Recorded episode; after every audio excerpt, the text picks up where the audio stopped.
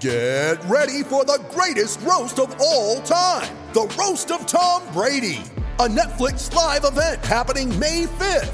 Hosted by Kevin Hart, the seven time world champion gets his cleats held to the fire by famous friends and frenemies on an unforgettable night where everything is fair game. Tune in on May 5th at 5 p.m. Pacific time for the Roast of Tom Brady, live only on Netflix. Welcome, ladies and gentlemen, to Talking Knicks. I'll be your host, Greg Poon, today. Uh, Jake is out picking up his girlfriend from the airport because he's a nice guy. Uh, That's debatable. no, it's not. Jake's a nice guy. Uh, I'm here with uh, Kenny, my brother, and Tom. Hey, let's talk Knicks. The New York Knicks select Kristaps Porzingis. Post and toes, puffing and stuffing. Again, igniting and exciting the garden crowd. Kenny, how you doing today? I'm doing good, doing good. I had a nice little weekend. We had uh there was a a Roaring Twenties end of prohibition anniversary party or something in the the bars of New Haven this weekend. My good friend Tom Piccolo, who is also here, was also there. So I Um, am here and I was there. We had a blast.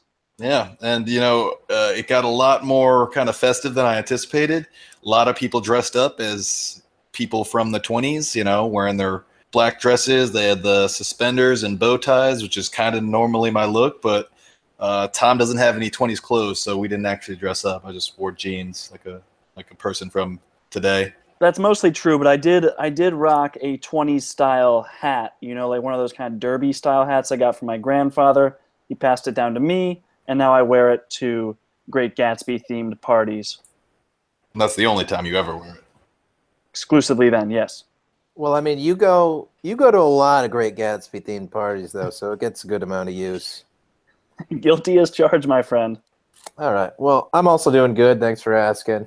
Uh, I had, I had an eventful weekend myself. Went to a Stanford SantaCon. Everybody dressed up as Santa. I had a Santa hat. Uh, I actually ordered a suit, but it didn't get delivered, or it did get delivered, but I don't know where it is because they usually. T- I live in a big apartment building, so they tell me when I get packages, but nobody told me. So it's somewhere. Someone's wearing a Santa suit that I ordered, but such is life. Yeah, her. Yeah, those things are usually pretty wild. I know Tom. I think Tom went to a few in the city. I did. I used to go to uh, Santa Con or two back in New York. Is it is it the same in Stanford, Greg? Did it get pretty wild? Yeah, it's uh it was a wild time. It's not New York City, but there were people partying to say the least. Anyway, enough about Santa. Let's talk Knicks. This week we went one and two. Uh losses to the Trailblazers, win against the Heat, and a loss to the Magic today. Uh let's go in order. Let's break it down. Loss to the Blazers was absolutely horrible. Um Knicks didn't look like an actual basketball team for the majority of the game. We're losing by 26 points after three quarters. Uh, finally got it together in the fourth, outscored the, the Blazers 27 13 in the fourth. But like I said, they were losing by 26 after three. So the 14 point swing didn't didn't do much. Um, offense scored 37 points in the first half. For comparison's sake, the Blazers scored 37 points in the third quarter, and Klay Thompson also once scored 37 points in a in a quarter. So Plays Not- good. not the best performance by the Knicks on that day. Let's let's hear what you guys got. Tom, what are you thinking about this this Blazers loss? Yeah, man, it, it was not pretty. So going into the game, the Blazers had the second ranked defense in the league, and you look at that personnel and you just think like, how could that possibly be? Given you know they've got their two guards and Dame Lillard and C.J. McCollum, who you know are not known as plus defenders. They've got a couple guys on the wing who are okay defending the perimeter. You got uh, Evan Turner gets some minutes. Noah Vonleh, I guess, has kind of turned into a defensive player. And then they've got Pat Connaughton out there. Um, it just it, it doesn't add up. And then on the, on the inside, you've got Got Shabazz Napier, another small guard, Or UConn great. and then Want uh, him a natty chip. Jusuf Nurkic at the center, like not like trying to protect the rim. So it doesn't make sense that the Knicks wouldn't be able to score on them, but it, that was the case. Like they were settling for mid-range jumpers. They were not really running any type of offense, and it was just it was a an ugly uh, game in terms of shot selection, and the results kind of bear that out. They were not not able to score very well. Tom, you missed the biggest story of this game, and that's that Joakim Noah got in. You know, he got his first minutes of the season, played three minutes, played pretty well, made a layup, which he did not do a single time last year, and that is a scientific fact.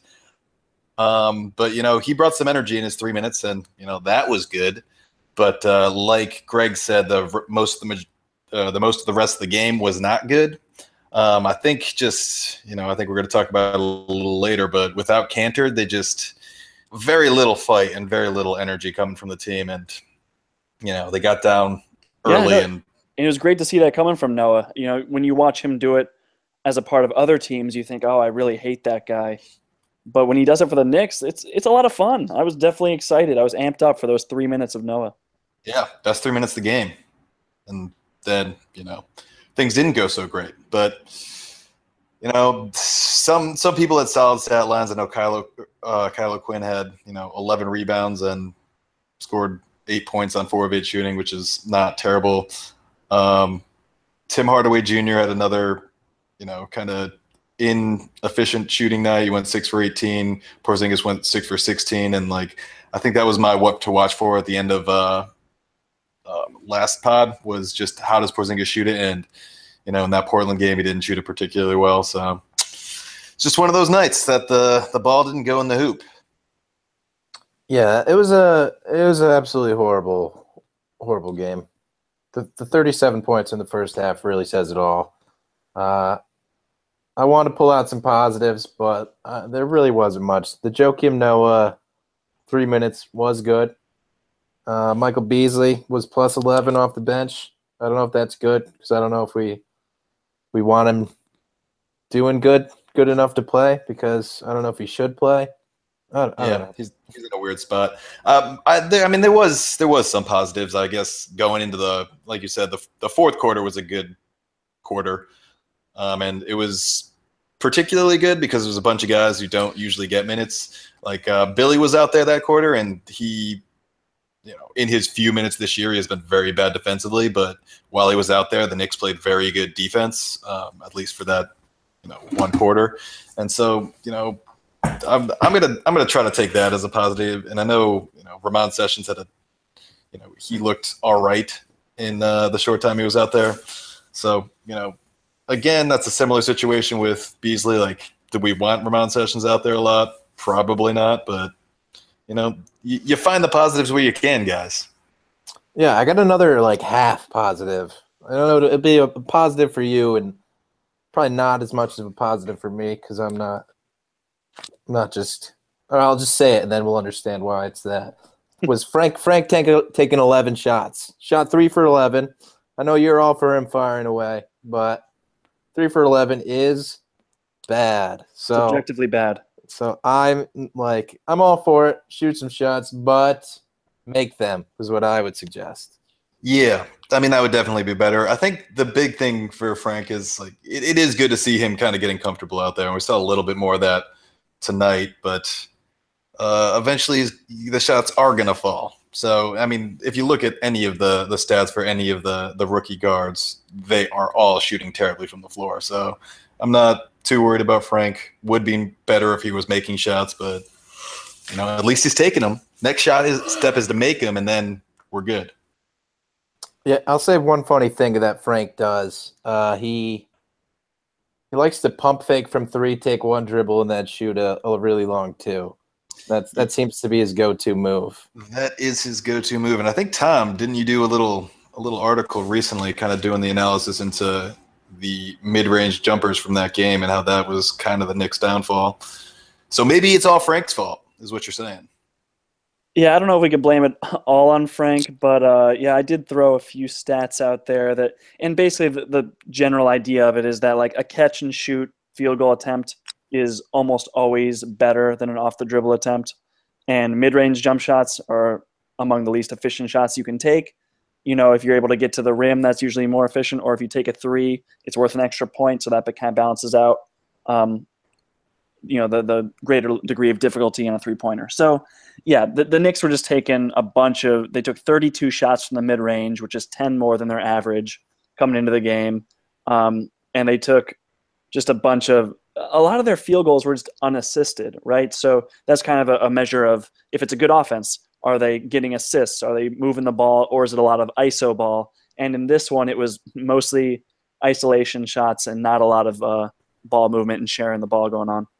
Yeah, and uh, you mentioned the three pointer. I was going to bring this up later, but I feel like this is a natural point for it. The Knicks are giving up the most three pointers in the NBA, which is uh, like 12.4 or 5, and they are making the fewest, or not the fewest, the 28th most, the third fewest. So. Yeah, Greg, I'm glad you brought that up about defending threes because I did a little bit of research into that myself. And uh, so not only are they giving up the most threes per game, they're also giving up the most corner threes per game, which is like it's kind of a foot closer than than above the break, and so that makes it one of the more efficient shots in the league.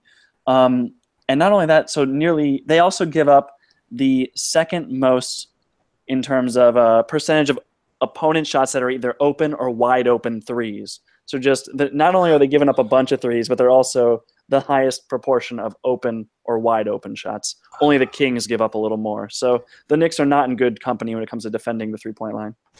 And that's, you know, that just doesn't make kind of a lot of sense, right? Because they have the number one shot blocker in the NBA right now and Kristaps Porzingis. So you'd figure they would, you know, defend a little harder getting around screens and like be able to to pressure the the the offensive player a little more, but apparently they're just not doing it. And I don't know, you know, I, I have watched the games and you, you see just so many wide open threes and it gets a little frustrating at, at some point, but I, I just don't understand how, how it's the, how that's kind of the norm because they have capable defenders. Like, I, I don't know what you guys think.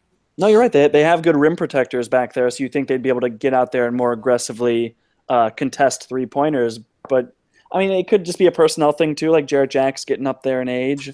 Um, you know, Frank's still learning the ins and outs of NBA defense, even though he's he's a terrific defender, or he's shown flashes of it certainly. Um, but yeah, it, you're right. It, it is a little confusing. Yeah, I mean the rotations just very often look like uh, they're not like they're not even there really. People just look lost, and then that's they end up with a wide open three. But then they they figure it out in the fourth quarter, so they should just try to do that the whole earlier, game earlier. Yeah. yeah. and I mean, moving on from from the defending the three, we're we need to shoot more threes, right, guys? Yes. We're giving up. We're giving up. Uh, other teams are making 12 and a half. We're making about eight and a half. So that's that's four points right there. I mean, it's 12 points, but I'm assuming we make four more twos to balance it out. So it's four. It's four free points for the other team. And for for in the NBA today, the three pointer is king. You got the Rockets and the, the Golden State Warriors who just are launching away. We don't have the personnel that they do, but if they have better personnel and they're they're utilizing this extra point that's available on each possession, it's, it's something we should consider. Yeah, you're really fighting against math when you're uh, taking as few threes as the Knicks do, and and you know we talk about the personnel, but like Porzingis is is a 40% three point shooter. Doug McDermott is a 40% three point shooter. Courtney Lee, another 40 plus percent three point shooter. Um, and Lee and McDermott just need to just take more. You know, it, it, just in terms of volume, just get those shots up. And I think that uh, Hornacek can do a better job of, of getting them more open looks on the perimeter. But these are these are borderline knockdown guys, and I know, I you know I just watched McDermott um, today against the Magic, so that's kind of lingering in my mind how he did not shoot the ball particularly well. But you know that was a, a one game sample. It's just over the course of time, McDermott shooting five threes a game is going to be a good thing. Um, yeah, yeah, I think Hornet, Hornacek I mean, needs to emphasize that. And the other thing, the other person that you kind of just glossed over there uh, is you didn't really talk about Timmy, who is in his career is a good shooter. Um, this year, less so. I know uh, we've talked about it before that he's taking a lot of threes and he's not making many of them, which is a problem. But you know, he's a capable shooter. Um, Frank in Europe last year shot over forty percent, so he's a capable shooter who's just got to find his stroke. And then uh, Lance Thomas has been, you know, shown flashes of being able to kind of make shots. So they have a lot of guys that can shoot.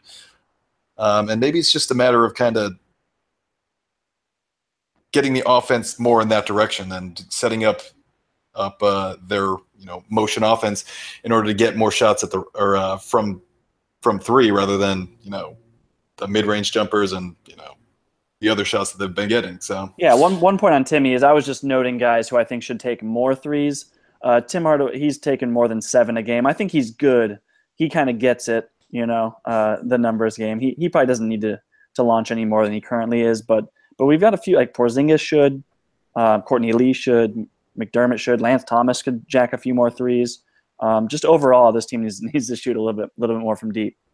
Yeah. Yeah. I think a lot of that is also our, our feature guys. Not not so much Timmy, but uh, Kanter and Porzingis are not the most gifted passers, to say the least. And if we had them being able to better distribute, we could uh, be getting more open threes. So it's something to think about. I mean, enough enough about. Let's move on to the next game. Big win this week against the Miami Heat. Uh, 115-86. Couple big storylines. Return of Enes Kanter, who was amazing in that game. And the the biggest storyline of the week, Kristaps Porzingis, three three and a half minutes into the game or, or something like that, uh, stepped on somebody's foot and and Justice Winslow. Justice Winslow's foot, and he sprained his ankle, and he left the game, didn't play the rest of the game. They said he was available to come back. He didn't end up coming back because the Knicks were doing so well. Hopefully that was the reason, but then he didn't play again today. So seems like it wasn't actually the reason. So let's let's hear your thoughts. Let's start let's start by talking about uh Enes Kanter and what he did for the team. What do you what do you got for me, Ken? Yeah, so like I was saying before, in the in their loss to Portland, like they just didn't have energy and they didn't have the, the toughness that they needed. I know there was a quick um, time period where they, I think Frank got in a fight with someone. So Frank and Beasley got in a fight with someone in the Portland game, but that was the only kind of energy they showed. Um, the this game was kind of the complete opposite, right? Where Porzingis went out and everyone was all worried, and then you know Kanter's out there grabbing rebounds and you know getting second chance points, and his line was 22 and 14, which is crazy. But I, I think, and Tom Tom did another piece on him, kind of getting a deep dive into the analysis. And to his credit, his one of the things he said was that you know while the stats aren't always there, like they don't that doesn't tell the whole story. Just because court, the Knicks just look like a completely different team in terms of you know their energy levels and you know their ability to actually play basketball. So that's that's my feeling on the guy. I love him. Yeah, I mean, Kanter brings just a ton of emotion. He's kind of got that Joakim Noah factor to him as well. Uh, the only difference is he can actually he has some touch around the rim, and actually a great deal of touch. He he seems to make everything within the restricted area, um, and it was very evident that the Heat were missing Hassan Whiteside because they just had no answers for Kanter down low. Uh, I think it was um, Bam Adab- how do you say his last name? A- Adebayo. Yep, that, that's right. Adebayo. He, he was the the Bring him rookie out of bio.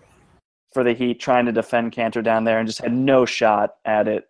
Um, and so yeah, like the the Knicks got 38 shots within the restricted area, made made uh, 63% of them. League average is about 57. So like they they were really strong down low. And and the other thing is, which is less sustainable, it, they were actually taking and making all their mid range jumpers nearly like at a, at a much greater percentage than normal. So when when you're dominating down low and making your mid range jump shots, then that's like the only instance when it doesn't matter whether you're shooting threes or, and making them. So um, yeah, the, they- the Knicks didn't need the threes.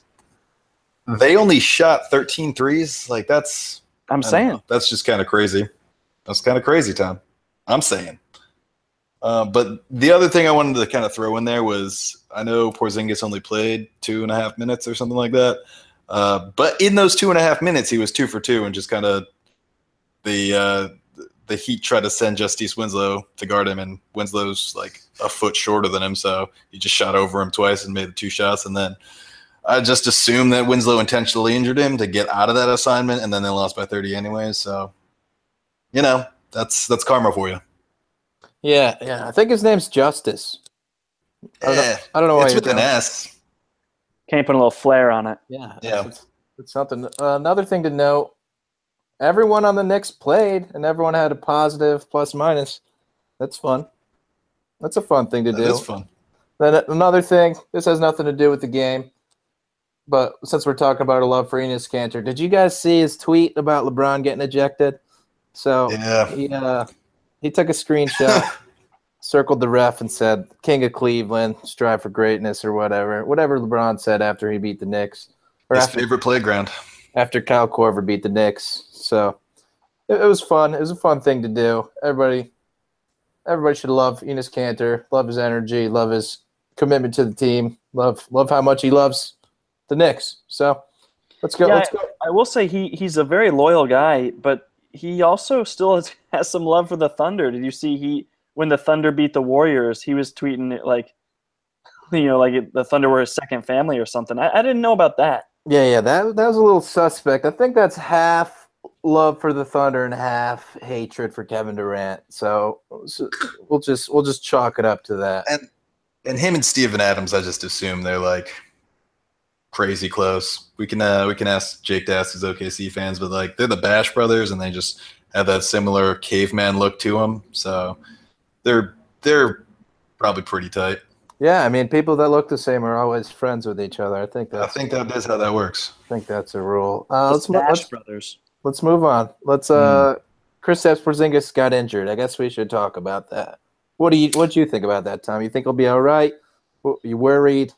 What do you Well, think? I wasn't worried after they reported that he would was able to come back and they just didn't seem to need them need him. But uh, today's game against the Magic, they didn't know whether or not they were going to need Porzingis, and they sat him anyway. And now these reports are coming out that he's not even going to make the trip to Indiana for the next game. So um, I think it's more worrisome than they originally let on. Hopefully, they're not pulling like a 76ers franchise on us and, and kind of obscuring what's really happening on the medical side of things. But I, you know, this could just be a cautionary thing. He's he, Porzingis is a big guy. He he gets these like bumps and bruises from time to time, and uh, I'm not going to overreact to this until something definite comes out. Yeah, and I think this is kind of a like like you said, I wasn't worried um, when you know he didn't come back in because they were out thirty. I wasn't even particularly worried when he didn't play tonight, just because they have a back to back, and this the you know they've had two other back to backs this year where they just sat him the second night. So I thought maybe they're just gonna you know not play him the first night and play him the second night, but you know I'm a little more kind of concerned given that he's not making the trip to Indiana. But again, I think this might be a thing where it's like, all right, well, they're going to Indiana for a night and then they're coming back to New York. Maybe they'll just give him an extra uh, extra couple days rest because they're not playing for this year. So you know, I think keeping him healthy is probably their most uh, important thing moving forward because uh, he is the centerpiece of the franchise. So um, I don't like. I think if they were, if if this was a different situation where they were, you know, fighting for a playoff spot and they thought that they had a chance to win the championship and they're fighting for playoff position, maybe he he's out there playing uh, with a couple of these Knicks. But like, um, other teams who are, you know, in championship contention don't even care about the regular season. So I, maybe I'm wrong. You so know? maybe no one cares wouldn't- about the regular season. Yeah. Here's Yeah. the thing, though. Yeah. I want to push back a little bit just because, you know, just last week we were talking about how, how the Knicks are fighting for an eight seed or, or a seven or eight seed in the playoffs, you know? So, like, we, I don't know if our expectations have entirely changed in the past week, but that's kind of something that we've been talking about. So, I, you know, I, it is worrisome from that perspective if indeed the Knicks or and Knicks fans want this team to make the playoffs, then uh, I don't think throwing away games like to the Magic, which is a winnable game, or to the Pacers, which is still winnable, even though they've been playing well. You know, you want to win these these games that are kind of toss ups if I'm- indeed I'm- you want to make the playoffs. Yeah, I'm just saying that there's a bigger picture, right? Because I I agree. I think they're they have the you know chance to to take the eighth seed um, in the East, but I don't think that's their ultimate goal moving forward. Um, and I think they're you know probably more willing to sacrifice a few games this year than you know let minor injury become a major injury for Kristaps. So that's just kind of how I see things. I, I don't think it's a, a serious injury. I just think it's kind of more precautionary. Yeah, I'll, I'll, I'm with Tom here. I don't I don't really like your outlook to be honest. I think we are playing for something this year, which is why we've fielded the team and we've we've put put them on the court. So I think we're going to try and make the playoffs this year. Um, that's been our goal. We've said that a few times. Maybe maybe we're not planning on winning the championship this year, but like Tom said before, playoff experience is is going to be invaluable to, to these guys if that is the bigger picture. There's no team that's going to just make the playoffs for the first time and win the championship. So we, we might want to just dip our toes into the water before we before we dive into the deep end next year. Yeah, well, the, I mean, the biggest thing is also going to be making sure that Porzingis stays when his rookie contract is up. So you know, doing what's best for him makes sense. And you know, if he's hurt, then yeah, you you don't play him. That's a no brainer. I guess the what we don't know is just the severity of the ankle injury. If this is overly cautious, you know, to the detriment of the team, or if this is just a conservative move that needs to happen because he was actually injured, right? So we, you know, that's a little just speculation on our side that we don't really know about. But in terms of the team's mindset, I should think it would be to make a run at the playoffs because I don't think that there's a chance that they're going to get like a top five seed. They're just not bad enough. Yeah, they're not going to top five pick or a top, Sorry, or, a top thank or you. top five seed. They're not going to do either of those. Neither of those. Thank you. Yeah. So we're we're somewhere in the middle. Uh, I think he is probably actually injured. The uh, the if you saw the picture, it looked like it hurt a lot. To be honest, Yeah, we've, it we've, did we've all, bad. we've all sprained our ankle. It's uh, he he couldn't really walk very well. I mean, he, he was walking a little with the help of Willy.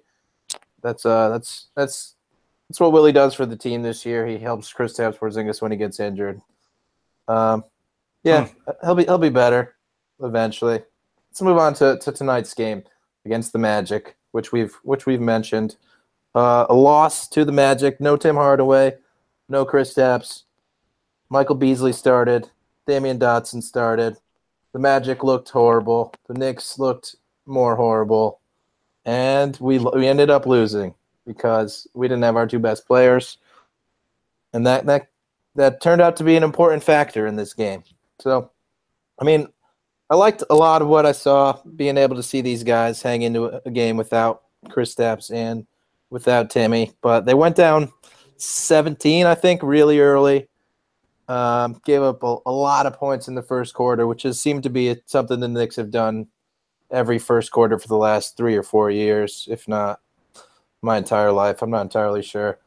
Um, yeah. So what what are you guys thinking? Did you did you like what you saw? I mean, it's tough to judge this game because we didn't have our two best players. Did you like what you saw from these other role players? Did you did you want to see more? I don't know. What do you what do you got for me, Ken? Yeah, I mean, I think you guys know my general philosophy is that if KP doesn't play, then the game doesn't really count. Um, so I guess we just kind of have to see what else we can find uh, within the team.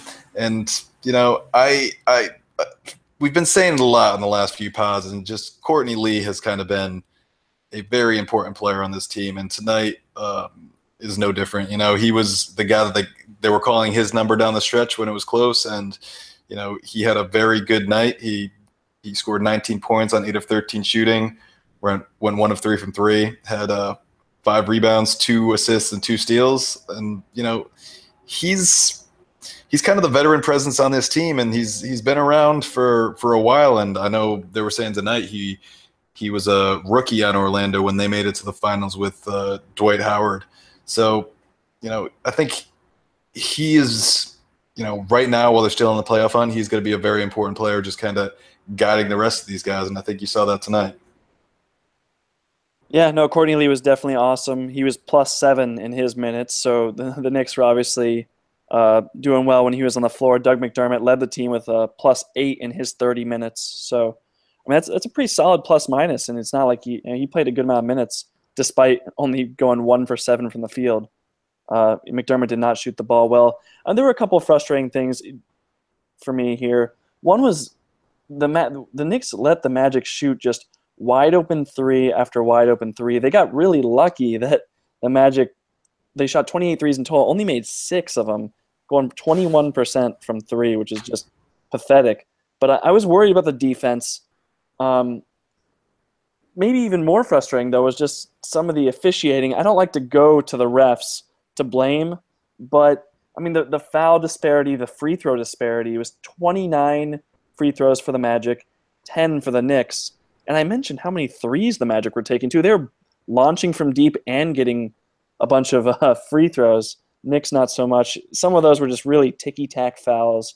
Yeah, there was that there was that stretch with the two in a row called on Michael Beasley when you know one of them was when Fournier like, was driving to the hoop and just kind of decided he wasn't going to land on his feet, and the other one was Aaron Gordon shot a three, missed it, landed, and then just kind of sat down, and they called the foul on uh on Beasley, and it's just like what is going on?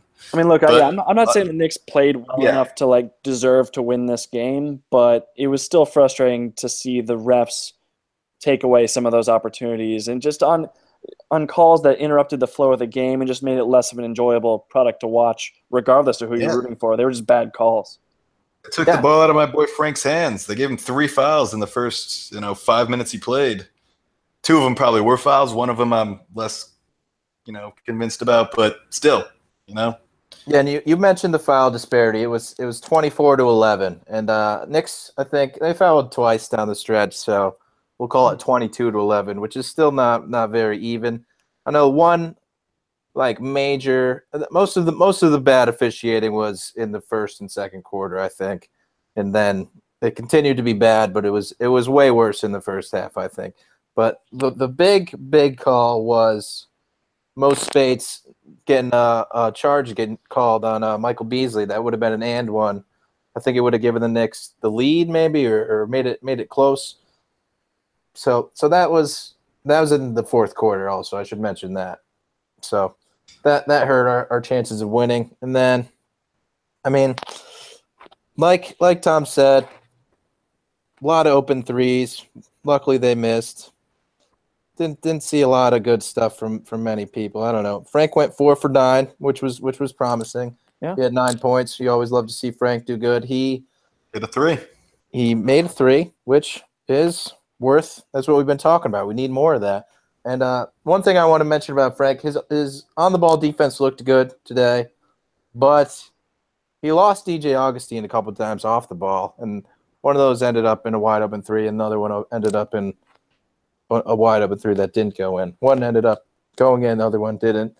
And again, Frank on offense is just it just feels very methodic. I'll say, if not robotic. And p- part of that today is you don't have the two people who who create their their own, their own shot. So it's not entirely his fault today. But there were times today where he just there. I remember one play he just gave the ball to Kyle O'Quinn and then ran away, and Kyle O'Quinn was just standing at the top of the key, like trying to not dribble, and Hmm. it, it, was, it just got ugly for a little bit when when Frank was in. And what did we think about uh, the fourth quarter when uh, Jeff Hornacek decided to put in Ramon Sessions for the that that was Ron, with Ron ridiculous. Baker? No, I'm with you. That was kind of ridiculous. Like it was a very close game. I think it was three points at that that time, and then they put in Ramon Sessions, who hadn't played all game, and you know, you got to give. You you can't just throw a cold guy into a close game like that. Like if there's no reason for it, right? Because they had they had Frank and Frank on the bench, and they had Jarrett Jack, who had you know an okay game. Like he he had nine points and seven assists. Like why did that happen? It was completely mind-boggling that Ramon Sessions made his way into the game. That was the first moment when I was like, maybe Hornacek wants this pick. like, like, there's just no way that that's what you do when you want to win a basketball game. That was, I mean, Jarrett Jack was was plus three in his 27 minutes. Jack's capable of playing more than 27 minutes in a game. So like that, And Frank no only way- played 16, so like he had some foul trouble too. Frank did, but like, yeah. but Jarrett Jack, there's no excuses there. Like he he certainly should have been in during that fourth quarter stretch. If he needs a breather, then sure. Like Frank could sop up a few minutes, but I mean Sessions was in for four minutes. He was minus five while he was out there, and was just not a contributor in any way. Yeah, and I don't I don't want to kind of rip on Sessions, which I've been doing most of the season because he he played some decent basketball this week. You know, he had a couple games where you know he was getting to the rim and he was getting buckets, but I don't think you put him in a good position where No, he was put in a position to fail. You're right. Yeah, that's exactly it because he hadn't played all night, and you're just going to throw him into a three point game down the stretch in the fourth quarter. Like, I don't know if that's the best play. All right, and one- one thing I want to bring up here, and I want to get Greg's opinion on it too, because I know Greg is a is a big fan of bucket getters. So Michael Beasley, people are going to look at his line and, and see that he led the team in scoring. He was 10 and 19 from the field, one for one from three. He ended up with 21 points. He had three rebounds and an assist. Also, five turnovers. Um, and some, some questionable defense. I'm curious what you guys thought about his overall performance and, and what he brings to this team.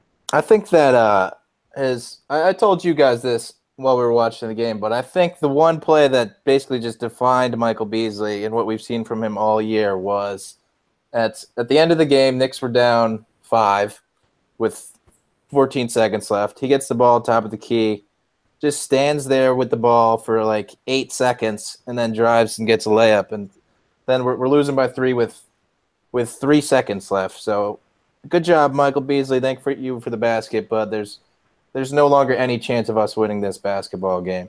And he, he's a good scorer. He can fill it up. He's a horrible defender. He I mean his his baskets all seem to come with entirely stopping the offense. It's it's just Michael Beasley and then four other people standing somewhere else, and the ball's not coming back out.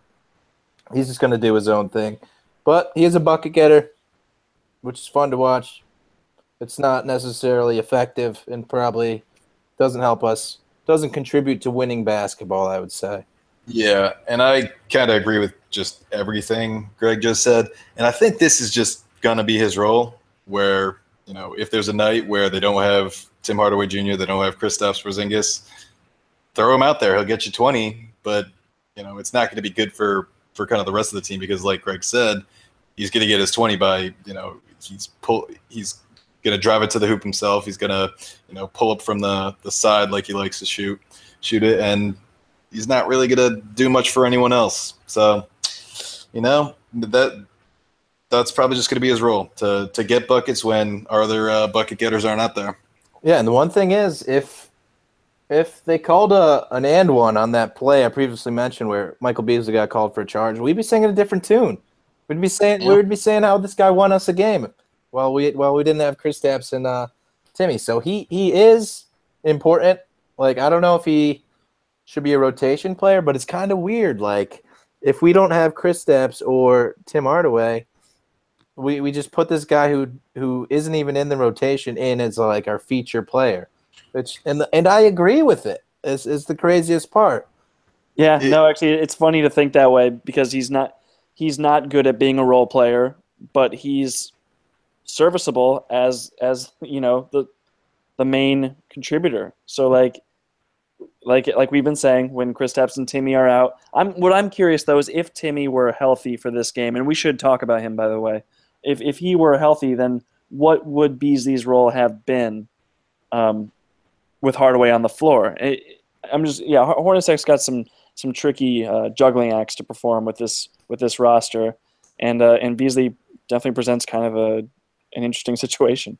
I think if if Tim Hardaway Jr. was out there, it probably would have been pretty similar um, for both Beasley and Hardaway, where they both they're both chuckers. Hardaway's going to get his shots up. Um, the people who weren't going to get shots if that was the situation where Jarrett Jack, shot ten, Courtney Lee shot thirteen. Courtney Lee went, you know, he had a great game. Uh, a lot of it was kind of by design, where he was the focal point of the offense for a little while there and he's not going to get all those shots if that's the case. Lance Thomas shot 11 shots, which I have to imagine is somewhere around his season high. Um, so a lot of those shots would have just, and Timmy and Beasley would have just you know, gotten their shots, and everyone else would have just been there watching. All right, yeah, I'll, I'll agree with all that. And, and one thing before we get to the Tim Hardaway Jr. injury, I want to bring up quickly is what you guys think about Ron Baker? The kid was back, and uh, that's partially goes with uh, with Hornacek putting in sessions in the fourth quarter after he, he decided to put in Ron Baker earlier in the game instead of Sessions. I think that was partly because Hardaway's more of a, a two guard. Hardaway is a two guard, and Baker is more capable of playing that. I mean, kinda like probably not. He's taller. Is is is the only metric that that makes him more capable. So what what'd you see? Uh, he he played solid defense, made it one good pass, uh, and other than that, still looked like he shouldn't be in the NBA. So what'd you guys? Yeah. I'm. I mean, I. You know, I'm kind of on the same page as you again. I just, I've, I've never really been a Ron Baker fan. Uh, I think the the big thing is like he tries really hard, but he's not good at basketball. So like, I just, I, I, I don't know what to do with the guy. You know, You got to be good at basketball to be a professional basketball player in this league. And, uh, you would think. Yeah, I mean, I, I could do with less Ron Baker. I could do with less uh, of a financial obligation towards Ron Baker, just less Ron Baker in general. Um, I'm, I'm sure, maybe not less children's books. I could do with more children's books written by Ron Have Baker. you read his children's book? I haven't read it yet, but when I have it, when I have a child, I plan to. Greg bought it for our nephew, and like it's it's an all right children's book, and then at the end, the, like the last thing he says is just completely out of nowhere. Like Well, that's Crazy. I think that I don't think that's what it is. It's like the whole book rhymes, and then like the the last line just isn't in the right measure.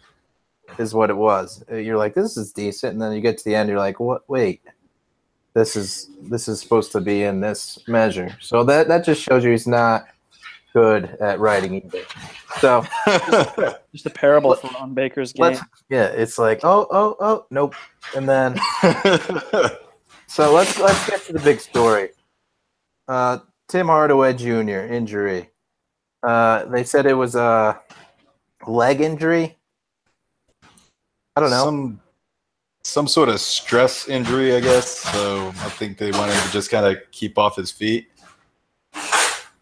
we got some, uh, some kitchen action going on somewhere. What's what's happening over there? Yeah, yeah. My girlfriend's trying to break into the, the drawer to get some spoons or something.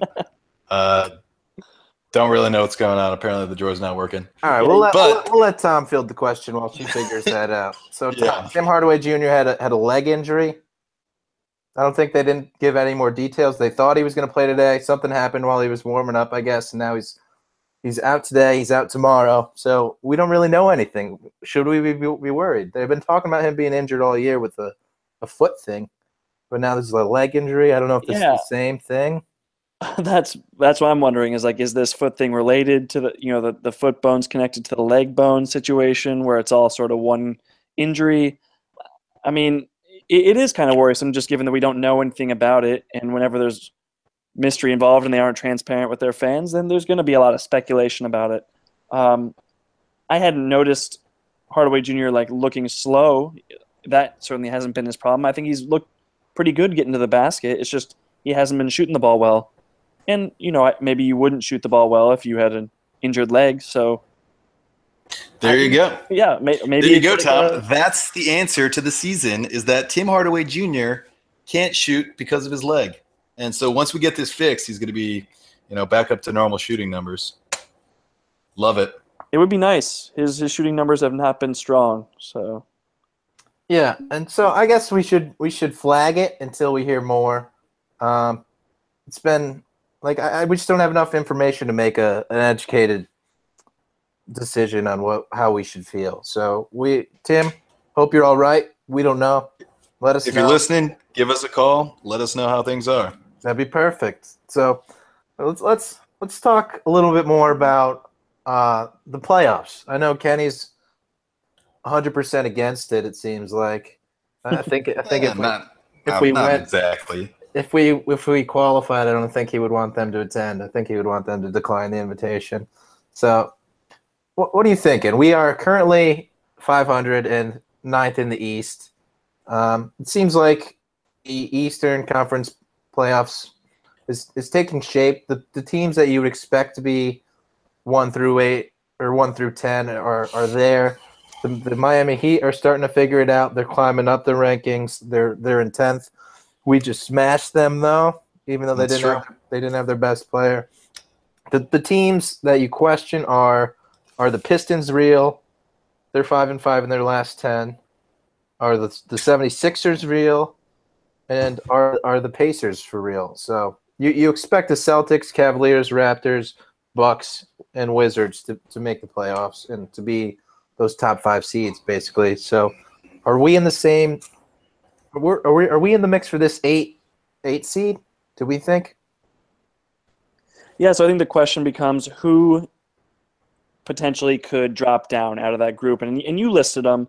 Um, I think that the, I think that the Sixer. I think first of all, I think the Pistons are, are real in that they could definitely be vying for home court. I don't think there's a chance that the Pistons drop out of the playoffs.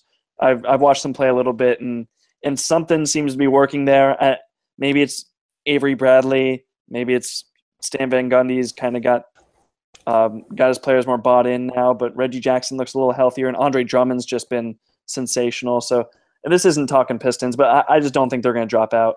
Um, 76ers, same thing, where I, they, they look really talented. They, they, they're just so much bigger. Their starting lineup is huge um, with Ben Simmons like really running the point. Thing with the Uh, Sixers always is that they got to stay healthy because all of those guys have injury history. So you know, Yeah. to the extent they stay healthy, I'm with you though. No, and, and where I'm going with this basically is I, I think Giannis isn't going to let his team fall out. I think the Wizards are good. It's the Pacers. It's I, I really do think it's that that eight spot that the Knicks have a chance to contend for. It, and it'll be Pacers, Knicks, Heat. I don't think the Magic will be in contention. The Hornets have really struggled, even though I thought they'd be in in the mix there. Um, and so yeah, just really those three teams: Pacers, Knicks, and Heat, fighting for that eight seed. And you know, I think the Knicks have as good of a shot as any of them to, to make it. What do you guys Yeah, think? Yeah, and I'm I'm not as I'm not against the Knicks making the playoffs. I just you know I think that they are you know right there for that eighth seed. I'm just you know it's it's not a great spot to be, right? If if they get into the playoffs, like Greg said, getting getting some playoff experience, that's good. Being just out of the playoffs is not a great spot to be. Um, but I do think they can challenge for that spot, and they are going to to play the Pacers next game, so they have the chance to jump them in the standings and you know get back in there, and then we could just end the season there, and we'll be in. Hey, there's a good idea. So Appreciate it. Yeah, I mean, I'm with you. I think, yeah, it's it's just a it's a coin flip, a three sided coin. If they make those, it's one of those. So So those three-sided coins. Yeah, I don't know. We could we're like we've beaten the Pacers earlier this season. We just beat the Heat, so I don't know. We we are on the same level as those teams. We just we need to stay healthy as well. We need we need Kristaps to continue to play as well as he has. I know he's he's slowed down from what he was doing at the beginning of the year, but I think we've had some other players pick it up, like Timmy. So it's it's evening and out. Uh, we just we just need some consistency. We need we need to win games, and that leads me to the next story. Uh, Are, are the are the Knicks road ro- are the Knicks road woes real? Easy And- for you to say. Yeah, right. It wasn't. It was very difficult. That's why I had to cough and pretend like I, I had to clear my throat because I messed up. So we we've been bad on the road and good at home, and unfortunately, this week we had three home games and we went one and two. So that's that's a bad sign as well. So what's up with the road, Kenny? I know you had some stats about what's about to happen to our schedule. So let's hear from you. Yeah, yeah, and I mean, I think this is something that that we we touched on a little bit last week, in that they, I their road splits aren't that bad or aren't as bad as they look because they've only, you know, the teams that they've lost to on the road for the most part are good teams. Then you know, two weeks ago they lost to the Hawks, and then that's all out the window. But the big thing that we that, you, that you're referencing is the fact that from December 14th to March 9th, the Knicks will play 27 out of 39 games on the road. And that includes a stretch from December 27th to February 2nd, so basically the entire month of January, um, that they will play 16 of 20 on the road, which is a lot of road games. And that's, you know, that, like I said, that's starting in on December 14th, so like two weeks from now. And, you know, that's going to, that stretch is pretty much going to inform of, of whether these road woes are re- real because, you know, they're just going to be playing a lot of road games. So, you know, I'm not ready to kind of fully say that they actually have a huge issue where they're a terrible road team and they're, you know, one and they're going to be one and six. You know, that's going to continue. But if it is an issue, we're going to find out real soon. You know, Yeah, and I, I, think uh, one one positive though, Kenny, is that two of those upcoming road games will be at the Brooklyn Nets. So that's kind of nice. Yeah. So it's like a road game at home. Exactly. Yeah. Yeah, and then to complement our our, our stretch of road games, where we find out where we where where we stand, we got a stretch right now against a lot of bad teams, and we're about to. We should find out who we are. That'll let us find out who we are even sooner. We're about to play the Pacers, who are one game over, Grizzlies, Bulls, Hawks, Lakers, Nets, Thunder, Hornets, in that order. So those are all. That's a lot of bad teams. The Thunder are really the only team who, who you think should be good. All the the Hornets are, are a team that you think is capable, but you you're not surprised where, at where they are. So this this next stretch is is going to show us who we are. If we we should win these games, I mean, there's no hard teams in here, so that means that there's there we're, we're going to be playing hard teams later. Is what I'm trying to say. So we need to win now. Yeah, and I'm I'm with you because uh, I get what you're saying in that they're going to be playing some road games, but they're going to be playing road games against teams that they should beat. So, you know, if the weight of being on the road like is heavier than the weight of playing a bad team, then that's a bad sign. So I get I get you. I get your meaning. And you're right. We're going to find this out very soon as we you know, we have Indiana and Chicago are both on the road this uh, upcoming week, so you know, two winnable games on the road. Yeah, I mean, as long as everyone's healthy, those are definitely both extremely winnable. And actually, regardless of who the Knicks trot out against the Bulls, that'll be winnable. So, Huh. Love to hear it. So let's just talk about about this upcoming week. I know we started now. The Pacers, Grizzlies have been struggling. Bulls have been. I don't even want to say struggling. They're just bad.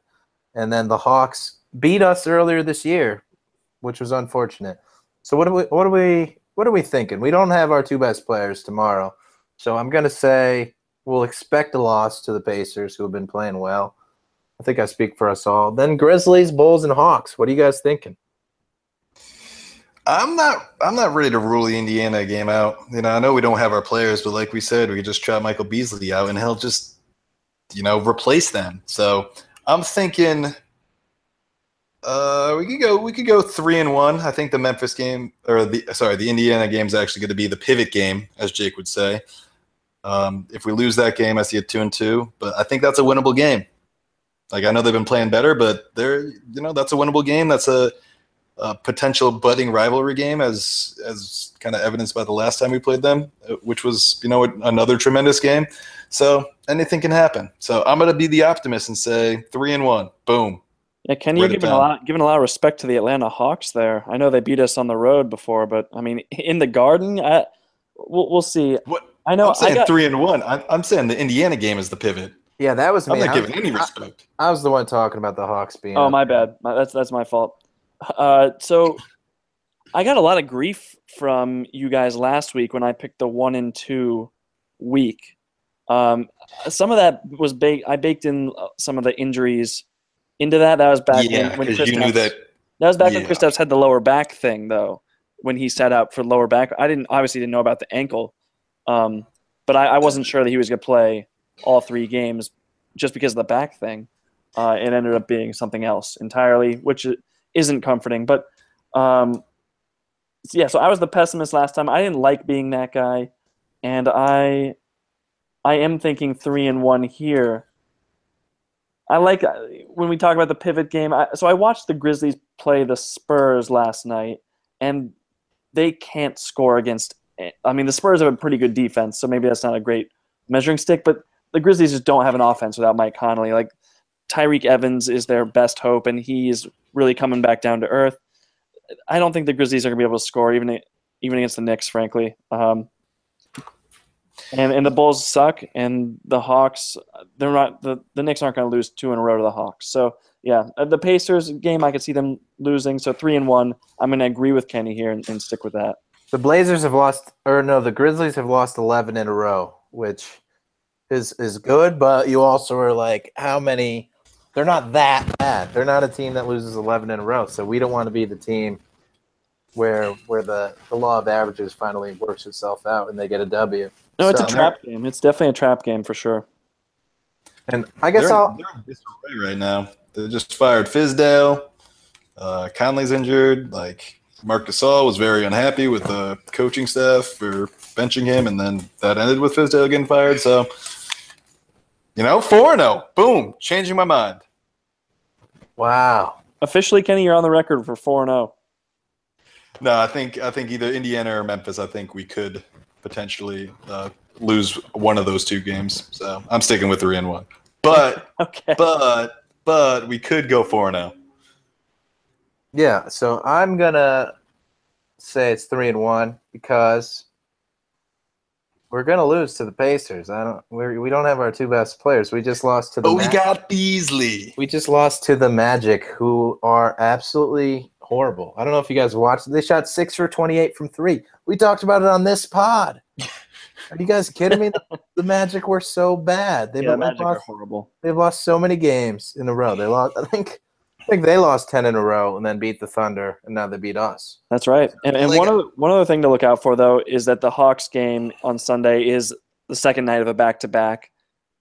So they're in Chicago, then they come back home to play the Hawks, and you know that that is a risky thing, especially if Kristaps is healthy. Maybe they still don't want to play him on the second night of a back to back. So that's another one to look out for. It, there's a couple a couple games in here where the Knicks are just going to have to come to play. Yeah, I mean, while we're at it, let's just say the Bulls game is one to look out for if we're if we're just going to do that. Let's not make that leap. Yeah. Yeah. So as far as the Indiana game, maybe it's just kind of my my growing up in a Knicks household, but I am never ready to concede defeat to the Indiana Pacers. You know, like I know Tom's from Indiana, but like I generally hate the state, and maybe that's why I hate Tom so much. This is all starting to make a lot of sense. Love Indiana. yeah, Not the and Pacers. Yeah, I think I think that's a loss. I'm sorry. I'm just going to keep saying it until you guys finally come around and admit it. But we're we're all on the record for thr three and one week, which is great. That'll get us back over 500, and hopefully that'll get us back in the playoff picture. And the the the the Pacers game is the big one, to be honest, because that's our competition that we've been talking about. So So right ahead of us in the standings. so that's that game's kind of worth two two games in the in the big big scheme of things. So Yeah. So we, So it's three and two. unfortunate, it's unfortunate that we're going to lose it. if we win that game, then we're it's a four in one week, is what you're saying. Essentially, Yeah, I'm with you. Four and It- one. It, would be a four and zero. week. It'd be a five and zero week actually. If if we beat Memphis too. Uh, oh, for you. All right, I'm with you. Yeah, Yeah. Yeah. I mean, at the very least, you have to beat the teams you're supposed to beat. So th- this upcoming week, that's at least the Grizzlies, Bulls, and Hawks. Three and one, lock it in. I was right last week. I'll be right again this week. All right, I love it. Anybody else got anything else to say? Did we cover it all? I think we had a good pod. We didn't have Jake. I I think he he uh he kind of hold us holds us back. I think that made the pod better. I don't know. Hope Jake doesn't listen to this. I doubt he would. You know. I hope no one listens to this. Any parting any parting thoughts? Uh, you know, I just want to see. I- want to. I I'm interested to see who starts tomorrow, just because the Damyean Dotson exp- uh, experiment did not work so well tonight, um, and I'd like to see Dougie Buckets get that start in place of uh, Tim Hardaway Jr. Yeah, I want to see the Knicks. It's gonna be all about the three point line for me. Defending the three point line and shooting more threes. Just got to do it. Got to catch up to the rest of the league here and stop shooting all your mid range jumpers. Yeah, and uh, I'll say to go along with Kenny, um, maybe not who's starting, but who's contributing tomorrow. And we need more out of McBuckets. He's he's one of our scorers, and he went one for seven today, which ended in a loss. So maybe if McBuckets is on with this 4 0 week will happen. But that's all I got for this week. I think we did a great job. We'll see you again next week when the Knicks will be three and one, and we'll be talking about the three wins and the one loss, and it'll be a good time. So hey, great talking next with you guys. All right, Go thanks, Knicks. guys.